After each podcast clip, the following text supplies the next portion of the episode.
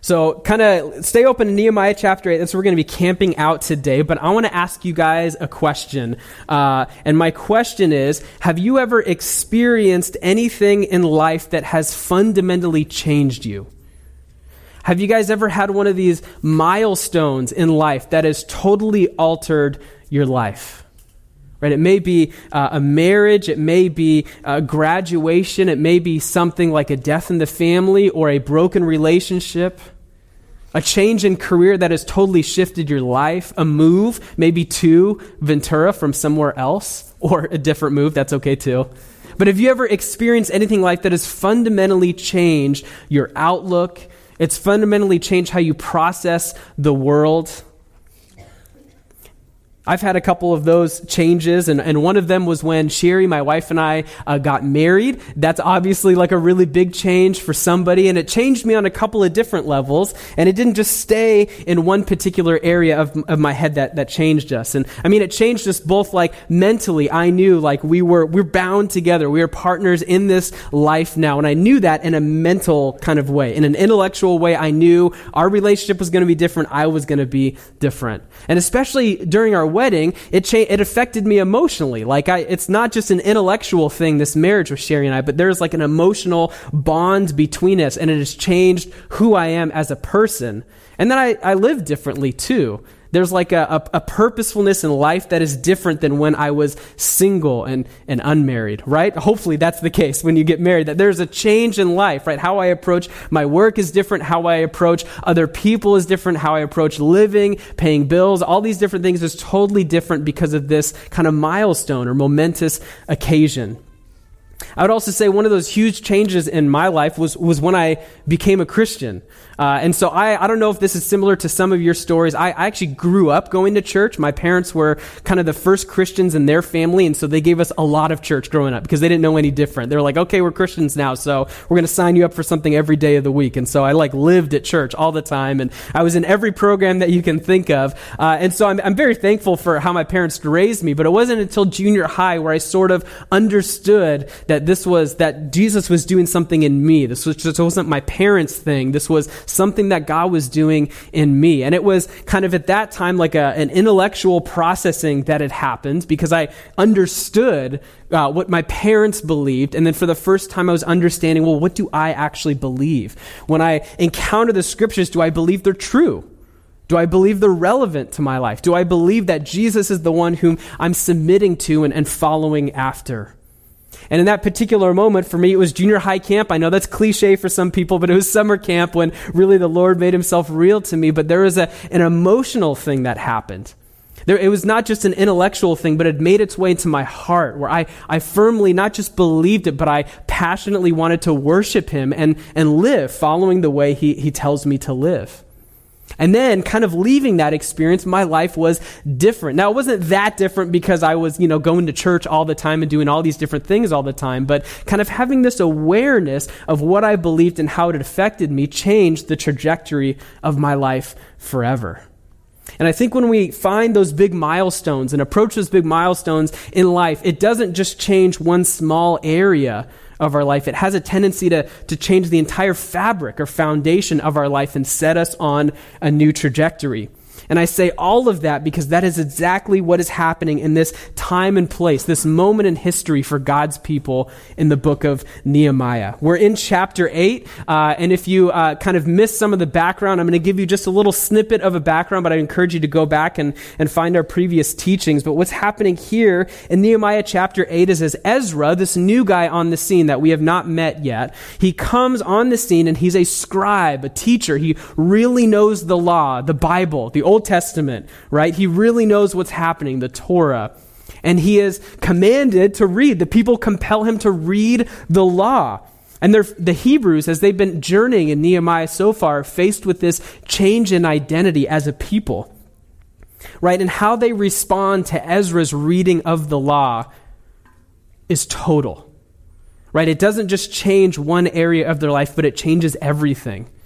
Their intellect is challenged again. They have this emotional attachment to God and they respond in kind. And then there's this volitional or purposeful change in their life. They set out to live differently as a result of encountering God's word in Nehemiah chapter 8. And so far, Nehemiah has been so fruitful, and it's been exciting to see how this story, how God has been using this story to inform our lives today. It's been a really fun journey as a church. We're like two months in, and we have uh, about a month and a half left uh, studying this book of Nehemiah. And one of the things that is easy is to look in kind of the first two thirds of the Bible and write them off as irrelevant to our lives and, and not really mattering. But what I've loved about Nehemiah is it's been this amazing reminder that this is our story too. These are our people people. This is our history as God's people.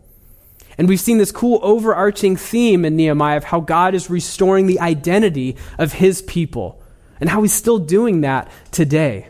And there's so many things we've been learning from this incredible story in, in Nehemiah. God has led Nehemiah, this guy, and his people into a renewing period, a restoring period, where they're obeying again, they're faithful again. They're seeing the fruit of their relationship with God again. So, if we kind of know any bit of history of, of God's people, we know that they've had ups and downs, to put it lightly, right? They've had times when they're faithful and obeying and worshiping God, and then they've had times where they're unfaithful and they're worshiping other gods and other things and, and kind of pursuing the way of the world. And, and this moment in Nehemiah is this kind of bringing back together of God and his people. And it's been so exciting to see. And after lying in ruins for about 140 years, the wall of Jerusalem was finally rebuilt. And it was rebuilt in 52 days. It was incredibly fast. And that's important. The temple had already been rebuilt, and waves of people have been coming back into the city, but the wall was still in shambles. And this was important because the wall was an important uh, identity marker for a nation and a, and a city and a group of people. So without a wall, there's practical things like it's harder to defend, but there's even this kind of uh, this mental thing that happens when there's no wall around the city. It's just kind of anyone can come in and out. There's really there's no defenses. There's no kind of stake in the ground that says this is our territory. And so this was an important identity thing for the people of God. And so the, the wall of Jerusalem was incredibly important to rebuild, and Nehemiah is, is tasked with this. God gives him a vision and all the materials and support needed for that. And so he's the cupbearer to the king. He's, he's a Hebrew, but he's living in Babylon and, he, and in Persia, and he's cupbearer to the king. So he has this tight relationship with King Artaxerxes right? And what happens is he hears a report that the wall is crumbling, that his people, as a result, are also not identified as God's people. And so he gets this report and he's burdened. He mourns and prays for months until the king finally asks him what's wrong. And Nehemiah tells him, and the king supports his effort to go back to Jerusalem and rebuild the city. He gives them materials. He gives them kind of these letters that allow him to travel and to ask materials of other people along the way. And even though Nehemiah and the, the Israelite people encounter opposition, right, they succeed. Because by the time we got to Nehemiah chapter 6 and 7, the, the wall has been built. Their task is accomplished. But then there's this interesting thing where if the wall is finished in Nehemiah chapter 6, what are the other chapters doing in the book here? Like a lot of us might even approach this as like, okay, Nehemiah is about this guy who leads a people and rebuilds the wall. And yes, that is, that is a part of it, but there's so much more because that doesn't even take us to half of the book. There's a lot more left. And so Nehemiah's goal is twofold. And the first is to certainly establish the wall around Jerusalem. But the second, that we've seen kind of hints at and, and themes of, but it's going to come very apparent starting in chapter 8 is Nehemiah's goal is to reestablish Israel as the people of God. He's there to reestablish the, the covenant, to honor Yahweh, to really bring back this identity in a way that we've seen glimpses of in the first few chapters. It's going to become very, very real. And the fact that Nehemiah didn't move back to, to Susa, the capital of this kingdom, when the wall was complete, tells us there's a lot more to do. So, shortly, kind of following the completion of the wall, we have this scene where about 40 to 50,000 people, some of whom were living in the city, some kind of the, the villages around the city, come together for this worship service. Right? There's the completion of the wall. There's this, this moment in history that's done and complete. And we have this huge, massive gathering of people in the city. And they demand that Ezra read from the law. This is an incredible moment for the people of God.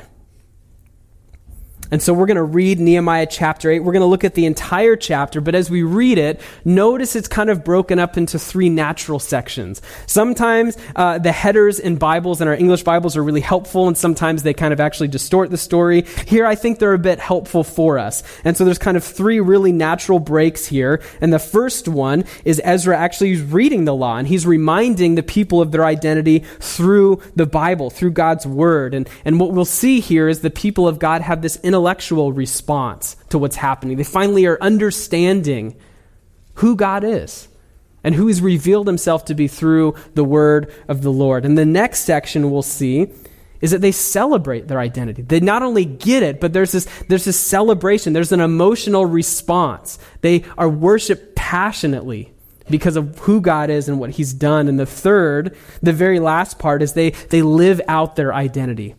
It's not just an intellectual thing where they understand at a conceptual level who they are, and it's not even just a passionate response to who God is, but it actually changes how they live. So we're going to read all of chapter 8 and then circle back around to some portions. So open up with me if you're not there, Nehemiah 8, and we're going to start in verse 1.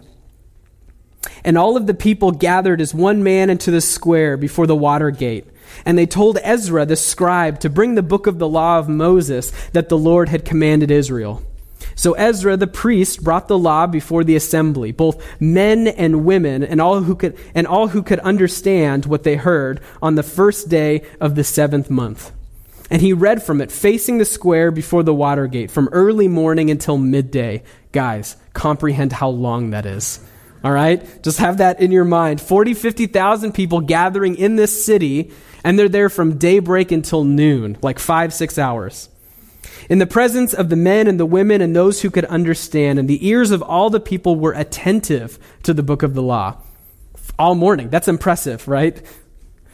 And Ezra, the scribe, stood on a wooden platform that they had made for the purpose. And beside him stood, all right, this is going to get, we got some crazy names in Nehemiah, so just bear with me for a few verses here. And beside him stood Met- Metahiah, Shema, Ananiah, Uriah, Hilkiah, and Maaseiah. On his right hand, and Pedaiah, and Mishael, and Mal- uh, Malchijah, and Hashum, and Hashbinadad, Zechariah, and Meshullam on his left hand.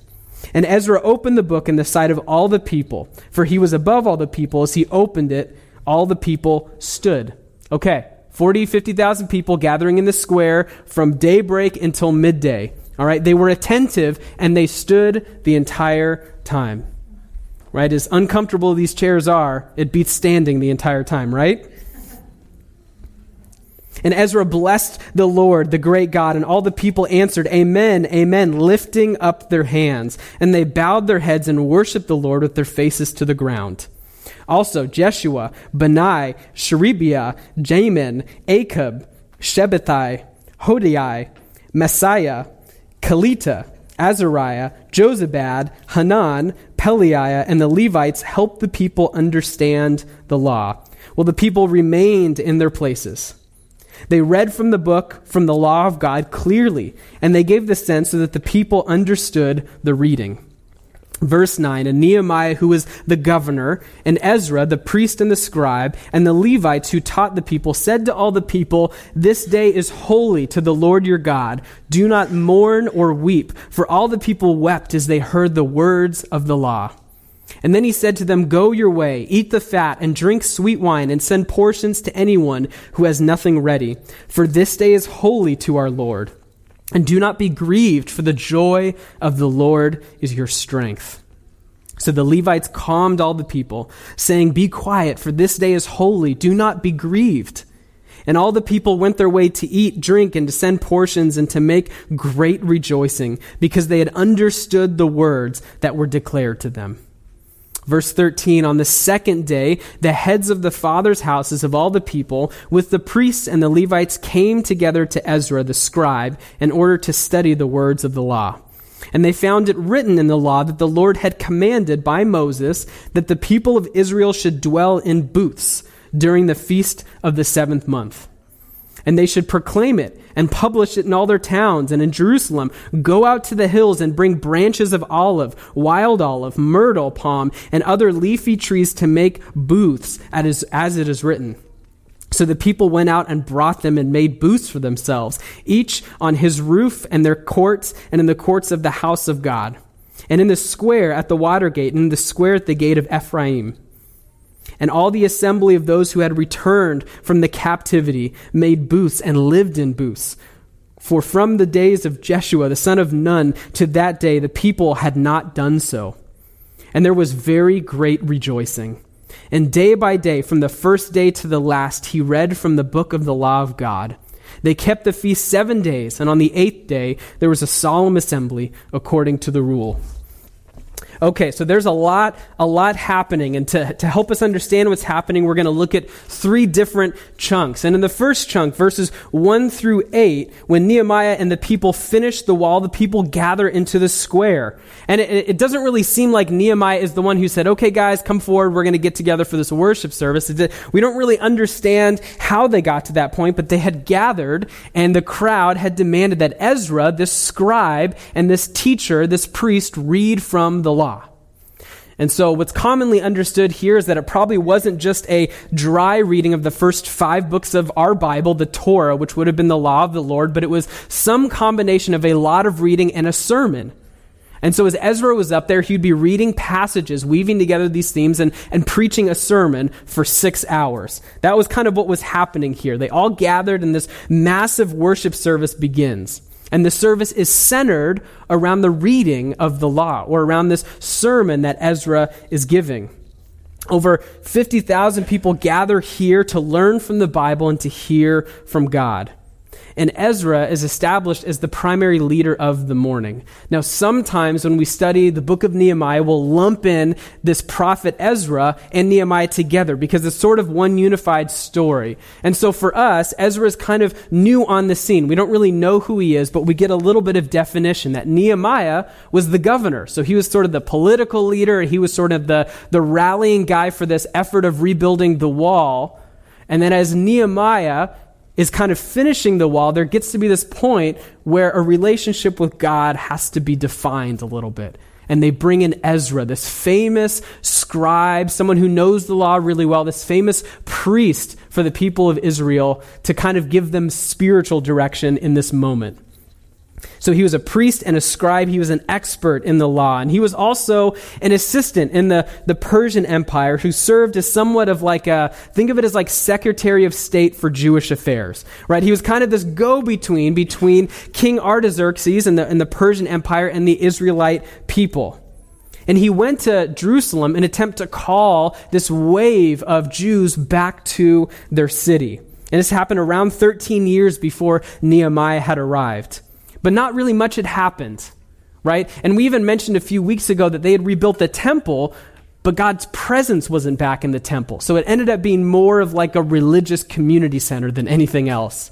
It really didn't bring God's presence back into the city. So Ezra comes on the scene. And it was kind of this, this blend of Nehemiah's leadership and Ezra's leadership that gives some definition to the people of God moving forward. And he brings 13 men, six on his right and seven on his left, and they read from the law clearly and helped people understand what was being said. And that's, that's what their job was. That's what they were doing. This was not a religious ceremony, but it was a genuine effort on the part of God's people to hear from God right? They knew that this is how we know who God is. This is how we understand His will for our lives. It's how we understand what this relationship is supposed to look like. And say, we want to hear from the word of the Lord. And so Ezra gets up there with some of the other Levites to help the people understand who God is. And we can see clearly that this was Nehemiah's heart from the get go. It was never just about the wall, but it was this, this rebonding of God and his people this reinitiation of the covenant that God had created with his people. And it was this call to come back to faithful living and relationship with God. Ezra praised and exalted God in this time, and the people responded with worship. right? They said, Amen, Amen. They lifted up their hands, they bowed their heads. There were these expressions of worship that were happening. And the Levites circulated among the people, and, and kind of there's, there's a bit of uh, confusion. There's this word in verse 8 uh, when they read uh, the law, and some people uh, don't quite know what they meant by this. And so there's a couple of possible scenarios here that help paint a really good picture of what the Levites were doing among the people. And, and some people hold that it, it means they were translating for the people. So the law that Ezra had, that he was reading from, right, was written in the Hebrew language. And by this time, most of the people spoke Aramaic right? It had been many, many years in exile, and their own language and dialect had sort of evaporated. And so there were some people who still spoke Hebrew, but most of the people, and specifically in, in Nehemiah chapter 13, it says all of the, the kind of the generations below spoke Aramaic. They didn't speak Hebrew anymore. And so there was this need for the Levites and the scribes to be going around and literally translating what Ezra was saying and reading from the law into a language they could understand. Right? Others hold to that it means it was making distinct or clarifying things. So maybe Ezra would preach the sermon, he'd read from the law, and we'd have some Levites circulating saying, Hey, did you get that? Do you understand what he meant by that? And, and kind of circulating among the people, making sure there was intellectual comprehension happening. And some uh, take it is that it was kind of broken down by paragraph by paragraph. So maybe Ezra would, would speak and read for a short time, maybe, you know, 10, 15, 20 minutes, 60 minutes, whatever. And then the Levites would disperse and say, hey, okay, did you get that last chunk? Do you understand what he's saying here? Do you understand what the law said here? And then they would read some more and they would continue to circulate. And so a lot of scholars kind of disagree on exactly what is happening here, but what I love is in each, there's probably a bit of all three of those happening at some points. And the intent, in any case, is to make the Word of God clear for the people. So whether it was a, an actual translation from one language to another, or whether it was just people dedicated to the literacy of the Word of God, going around ensuring that people understood, the big idea was the people of God wanted to understand the law of God. And the people reading the law of God wanted to make sure the people understood the law of God. The big idea is these people were committed to the biblical literacy of their nation. It wasn't just enough for someone to read from the law, but they were committed to understand what God was saying.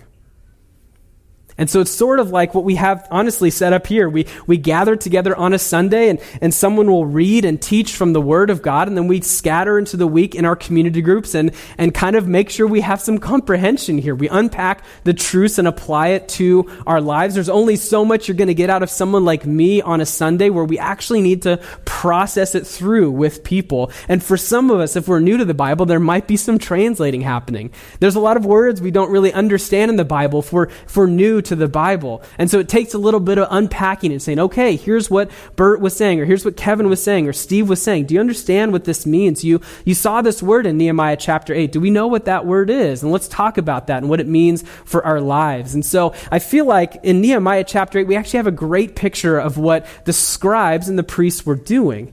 They were making sure the people understood the law of the Lord, making sure they understood what they had as the Bible. Right? The, the text that they had gathered together that Moses had written, that some of the other prophets had written. They had some Psalms at that point and some Proverbs at that point, and they can look at that and be like, do we know what this means? And do we know what it means for our life? Their intent was to know God and His story and His love for them. And they knew that God spoke through His Word, and so they wanted to hear from God. And for the first time in many, many years, the Hebrew people were eager to hear from God. This is a huge deal in the greater narrative of the story of God's people.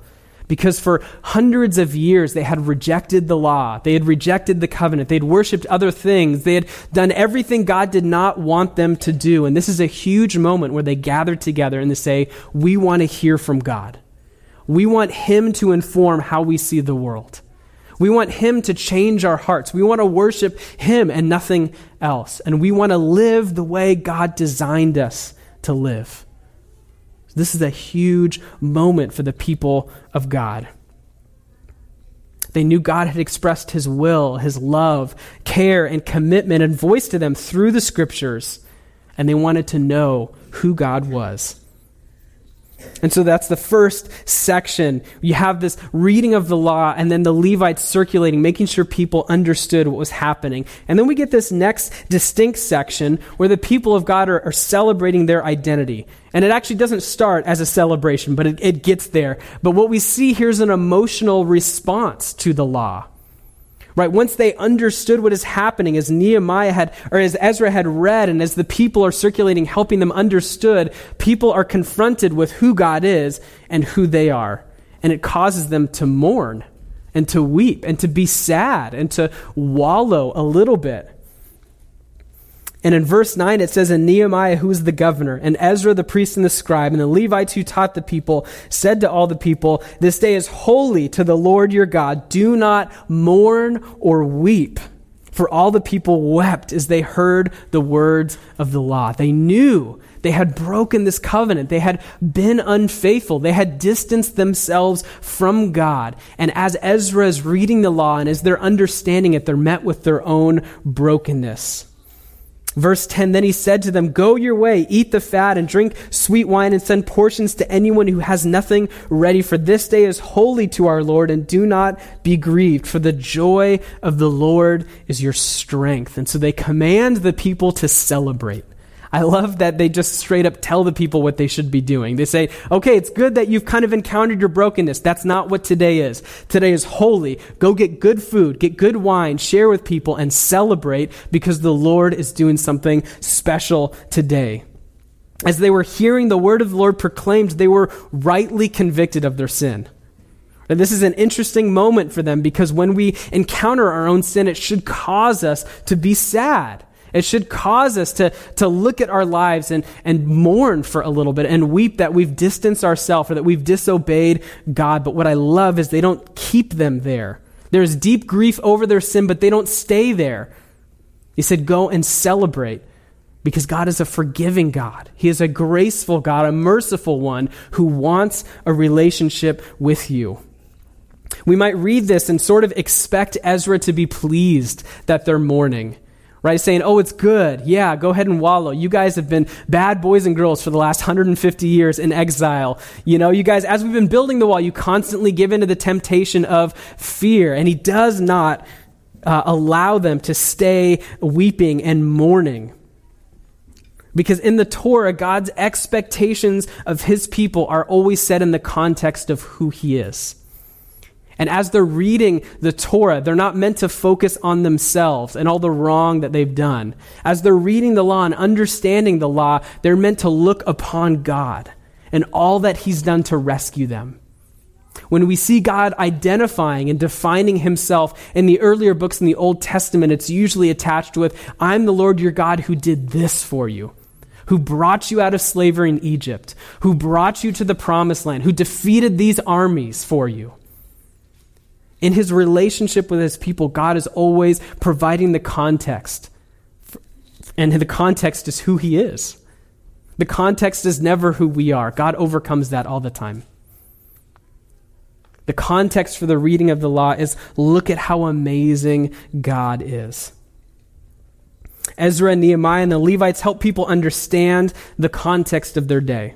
There will be a time for grieving and, and looking at their own sinfulness, but he says that time is not right now. The first thing to do is to celebrate the holiness of the moment because God is restoring their identity. And I love this because unless we are reminded to rejoice in these type of things, we are inclined to forget to do so. And we often forget the events themselves. So, so often in the Israelites' history, they, they built these things called Ebenezers or altars or monuments for something God had done. And they do that so they don't forget what God had done. Right? It's so easy when we cry out in a moment of need, God, save me from this. Help me in this. God, give me the power to do this. He does it. He comes through and answers the prayer. And then we move on and we forget the things He has done. And when we forget the things he's done, it's easy to look inward and, and wallow in our lives and wallow at our current situation and just wish they were better. And what Ezra and Nehemiah and the Levites do say, remember the faithfulness of God. Remember his passionate, relentless pursuit of you as his people, and how even though you would continue to disobey and disobey and disobey, he's restoring you as a people. Ezra commanded God's people to move beyond their grief to a place of celebrating the forgiving grace of God. And we see that God's intention as we learn his scripture is that, yeah, we'd be convicted of our sin, but that leads us to, to godly remorse and a desire to live more the way God had designed. So when we encounter who God is and His Word, it should shine the spotlight a little bit on us and see, yes, here are the areas that I've messed up. But even more so, it should shine a spotlight on the glorious graciousness of God and His forgiveness. And say, yeah, yeah, yeah, you fell short in all these ways. Everybody does. We're all in the same playing field, Paul tells us in Romans. Like we've all sinned and fallen short of the glory of God. But what's important in the story of God is how graceful I've been, how merciful I've been, how I've forgiven you regardless of what you've done. There's no sin too great, no baggage too much, or no story gone too far that God cannot redeem. And we understand that Jesus died to take away our sin and replace it with righteousness. So the final work of the gospel must be worshipful joy. And so even if mourning over sin is the process we go through, the end result is always rejoicing in the goodness of the Lord. And that's what Ezra and Nehemiah and the Levites lead the people in. He said the end result of hearing the word of the Lord should be celebration. Go rejoice. Have an amazing meal. Make sure no one goes hungry. Everyone have a big party and enjoy the grace of God. Anyone who has not experienced joy after repenting of sin misunderstands the gospel of grace. It may be right for a moment to, to, to feel sad about sinfulness or to mourn in our own sinfulness. But after we repent and experience the grace of God, there is rejoicing and if there isn't, we don't really get what grace is. We don't really get that Jesus died so that when we do repent, we experience worshipful joy because God has wiped the slate clean. He's forgiven us, He's called us into a new kind of life. And when we misunderstand this gospel of grace, when we continue to wallow and mourn in our sin, we defy God's intentions for how we should live. God doesn't want us to be faced to the ground all the time, being sad, weeping, and mourning. He wants us to enjoy Him and to rejoice in His forgiveness and grace, living in light of what He's done rather in light of what we've done. There's a, a theologian uh, called Warren Wiersbe. Probably no one's ever heard of him. I didn't until a couple of weeks ago. But he has this great quote I want to share with you guys. And he says, It is as wrong to mourn when God has forgiven us as it is to rejoice when sin has conquered us. I'm going to read that one more time. It is as wrong to mourn when God has forgiven us as it is to rejoice when sin has conquered us. If we look to the story of Israel, the moment they are farthest from God is when they're rejoicing in their sinfulness. They're anti God living, worshiping other idols. That is the, the darkest bottom, rock bottom pit of Israel's stories when they celebrate in their wrongdoing. What Nehemiah and Ezra tell us here, it is just as wrong to mourn when God has already forgiven us. God has called us to live differently. He went to great lengths so that we would be forgiven and have a reconciled relationship with God. And God calls us to celebrate that, not to mourn in that. There's a reason for the moment, and the purpose of this particular worship service is to rejoice in the joy of the Lord because it's their strength, what Nehemiah says. They are there because it was God's joy to bring them there and to redeem them. God is with them. He's orchestrating all of this. He's bringing together those who were scattered and broken and without identity around the world because of their disobedience. And today's the day to celebrate that God is bringing his people back together. God's restoring their identity, and that's worthy of celebration, they tell us. So the wall's finished. They demand Ezra, renowned scribe and priest, of the people of Israel to read the law. They understand it, they comprehend it, maybe for the first time ever. They're convicted of sin, so they repent, they mourn, and respond in worship, but they're called to celebration. And they experience this journey from intellectual understanding to evoking an emotional response, where they're passionately worshiping God. But it doesn't end there. They heard it, it affected them, but did it actually change anything? Because we've seen that with the people of God before. They heard it. They were called back to repentance and they worship God. They make their sacrifices and they go back to living the wrong way. And so the third piece of this puzzle is found in the last five or so verses here, starting in verse 13. Did it change anything? Are their lives any different? And the answer is yes, it changed something. There was a living in their identity that happened. There was a purposeful or volitional response to the passionate worship and the intellectual understanding. There was a change in living that occurred. And so in verse 13, on the second day, the heads of the fathers' houses of all the people, with the priests and the Levites, came together to Ezra the scribe in order to study the words of the law. So they came together for these Bible studies so they could understand even deeper.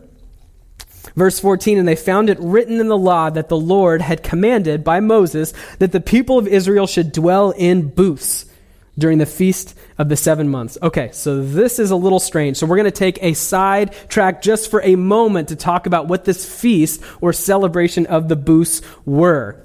Right? Because they come across it in the scriptures and they say, they're meeting together for these Bible studies. They come across it in the word of the Lord. And they're like, well, what is this Feast of Booths? We got to do this. We haven't been doing this for a while. We got to understand what this is. I love that because I feel like it happens so often with me and the people I talk with that we come across something in Scripture like, oh, what is this? We should be doing that. It says it right here in the Bible. We should be living this out. Let's, let's figure out what this means. So they found it written in the law, and I love the immediate simplicity here. They said, okay, we got to do this. It's, it's here in the Bible. There was no like, oh, well, contextually that's not for our day, or culturally things were different when we're in the wilderness or the promised land. Now, now we're in exile. We don't have to do these things we do. No, they look at it and say, oh, shoot, guys, it's here. Let's do this. Where, where do we get booths? We got to figure this out. I'm imagining like a bit of a carnival here happening. So let me, let me paint a picture about what's happening with the booths here. It was one of three pilgrim festivals or holidays prescribed in Leviticus, right? A traditionally exciting book if you've never read it. Uh, and this occasion provided an opportunity for the people to renew their, their commitment to Yahweh. So this was around the beginning of their year. The seventh month, it was kind of around the beginning of their year. And it was this moment they came together and said, We are renewing our relationship with you, Yahweh. So we can understand why they hadn't done this in a while because they've been in exile and in disobedience for a long time. And the point of this festival in particular was to remind Israel of God's faithfulness in bringing them out of Egypt. Because when God brought them out of Egypt, they had a really cool weekend camping party for 40 years while they were trying to find the promised land. But God had provided for them. So even though they weren't in the promised land, God was providing food on a daily basis. He was winning battles for them. He was allowing them to kind of make their journey in. And so this festival was to remember that. It's a reminder of redemption after years of captivity. So this feels very appropriate after being in exile in Persia for a long time. This feast is found in Leviticus 23, and it's supposed to be celebrated kind of in the middle to end of the seventh month. And so, since they discovered this feast on the second day of the month, the timing was perfect for them. They were immediately ready to obey what God had told them there to do. This Feast of Booths, or sometimes it's called the Feast of Tabernacles, was meant to force Israel to recall their tenuous post Egypt life, where they lived hand to mouth every day, and they camped every day for 40 years. In the midst of Israel's settled life in the land, this was meant to remind them of all God had done to bring them to that point. So, in the midst of what was also kind of a harvest festival, they remember that life can be a wilderness. And whether it has been manna, right? Not so amazing bread, but still provision from God, or a plentiful harvest, reaping their land and their farms, their only sustainer is Yahweh. That's what this festival was designed to do, was remind them in plenty and in little, God is their provider for us in plenty or in little, God is our provider. And this, this festival, this Feast of Booths, was meant to remind the people of that fact and that reality. And they come across it, and immediately in verse 16, they go out. So they come across this. They found it written in the law that the Lord had commanded. And in verse 16, or verse 15, they're told, okay, go to the hills, bring branches of olive, wild olive, myrtle palm, and the other leafy trees, make booths. And the people respond in verse 16, yeah, we're going to do this. Cool. Like, I don't, I don't know if there was questioning or like a little back and forth, but it's not in the text. We have this beautiful simplicity of they heard the word and they were commanded to go out and do the thing and they did the thing. It's just a beautiful picture of, of obedience, and it gives a little snippet into what this life, this new life with God, this reestablished life could be. They understand the words of the Lord. People are explaining it to them. There's comprehension among the people. they they worship right? So, I mean, think of it a little bit what's happening this morning. We, we spend some time worshiping God. We are in the text together, understanding and kind of teaching from the text, you know, and then we go out and make some booths or something like that. But there's like this immediate response where God gave them an opportunity to obey right away. Big worship service, they teach from the word. They respond in worship, and God immediately gives them an opportunity to say, Is this real? Are you really coming back to life with me? Here you go. Remember all that I've done for you. Go out, have a big party, build your booths, eat and drink the way I'm, I'm telling you to. Make sure no one has need. Be generous, be inclusive. Go and obey what you find in the word of the Lord. When the people of God encountered the truths of Scripture, this was not just an intellectual or emotional response, but one that changed their life. There was this moment when they had decided to change the way they operated and lived because of God's word. And it's sometimes easy, I think, for us to pick and choose what truths of Scripture we're, we're going to grapple with, or we're going to live out, or we're going to obey today. And we have such a simple and beautiful picture that when they encountered the Word, they worshiped and they went out and lived differently. People heard the Word, they understood it, and it brought them to deal with their own lives and sinfulness. And they worshiped and they went off and lived differently. And as we look to the story of Nehemiah, we're able to see the whole scripture, and for us, we have the benefit of the whole scripture, and we're able to see that Jesus is this ultimate fulfillment of everything that we read in the book of Nehemiah. He's the fullest picture of grace that the people of Israel were experiencing right now. They were just getting a shadow of what the fullest picture was meant to be. They received the grace of God, but ultimately it's meant to point back to Jesus, the full version of redemption and life with God. The kind that they longed for for hundreds and hundreds of years. As we seek to understand what God is saying to us through this text, the most apparent to me as I was even praying for you guys is that Jesus is the ultimate reality. He's the ultimate answer to the reality that the more we learn about God, the more we read Scripture, the more we're going to encounter our own sinfulness. And Jesus is the ultimate remedy for that. And so there should be this, this kind of weird tension we feel when we read about who God is and his love for us and his holiness and all he's done for us. And then we look inward at our own life like, oh man, I've fallen short here, or this relationship is weird here. I haven't really been living up to what God has for me here. I think we're meant to feel a bit of that tension, but also to look to Jesus as the ultimate solution for that. And say he's the only one that can fully reconcile and redeem us and, and set us on this new way of living. Where we don't have to worry about how much we've let God down or let other people down or how much we've fallen short. We don't worry about that anymore because Jesus has answered that problem for us. What we celebrated last week. As we celebrate the resurrection, that's what we celebrate. We get to rejoice at the power of the gospel of Jesus to reconcile us to God. And the second thing I think for us to grasp is when we approach God's word, there should be an intellectual response. It should trigger something. It should cause us to think and, and chew on something for a little bit. I hope something in God's word today will kind of stick with you for the rest of the day. And you'll kind of think about it and think, oh man, that was weird. Why did Ezra do this? Or why did the people respond like this? It should get our minds going. And there should be an emotional response, right? It should cause us to worship. What Peter's going to do for us in just a moment is not to perform a show, but to lead us into worshiping God passionately. And that what fuels our passion for worship is, is God and who He is and what He's done and, and what that makes us. And we find His story in God's Word. And it should evoke a volitional response or a purposeful choice to live differently. It should change our lives. Or we should walk, whether it's a, a big change or a small change, we should walk out of here thinking about God's story, Nehemiah chapter 8, having worshiped Him together and think, man, how am I going to live different? How am I going to allow the word of the Lord to influence my life? And there are dangers to only having one out of those three responses.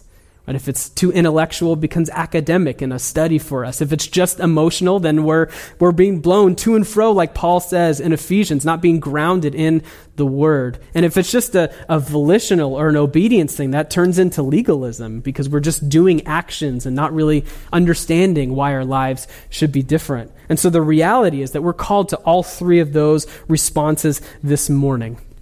And so today, what we're going to do is Peter's going to join me up here. He's going to lead us in a celebration of who God is. And it's going to start with recognizing the holiness of God. It's to, he's going to sing a song that's going to express a lot of characteristics of God that are meant to sort of do the distance thing just a little bit to say, man, how amazing are you, God? You're holy. You're far beyond my mind, far beyond what I can comprehend. But the truths of the gospel are eminent in that song, in the next few songs, that He has done the work to bind us together. The first message of the gospel is hope.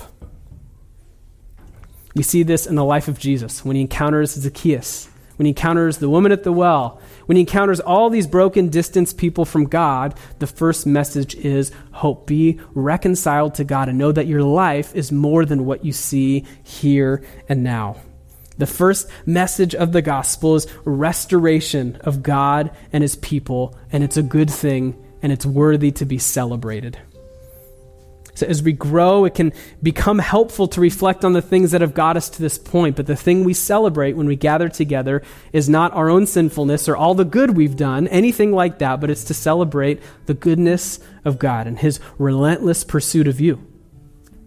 He is a holy God we are a broken people, but He did all that needed to be done to bring us into a good relationship where we don't have to shy away from God, but we can passionately worship Him and thank Him for all that He's done.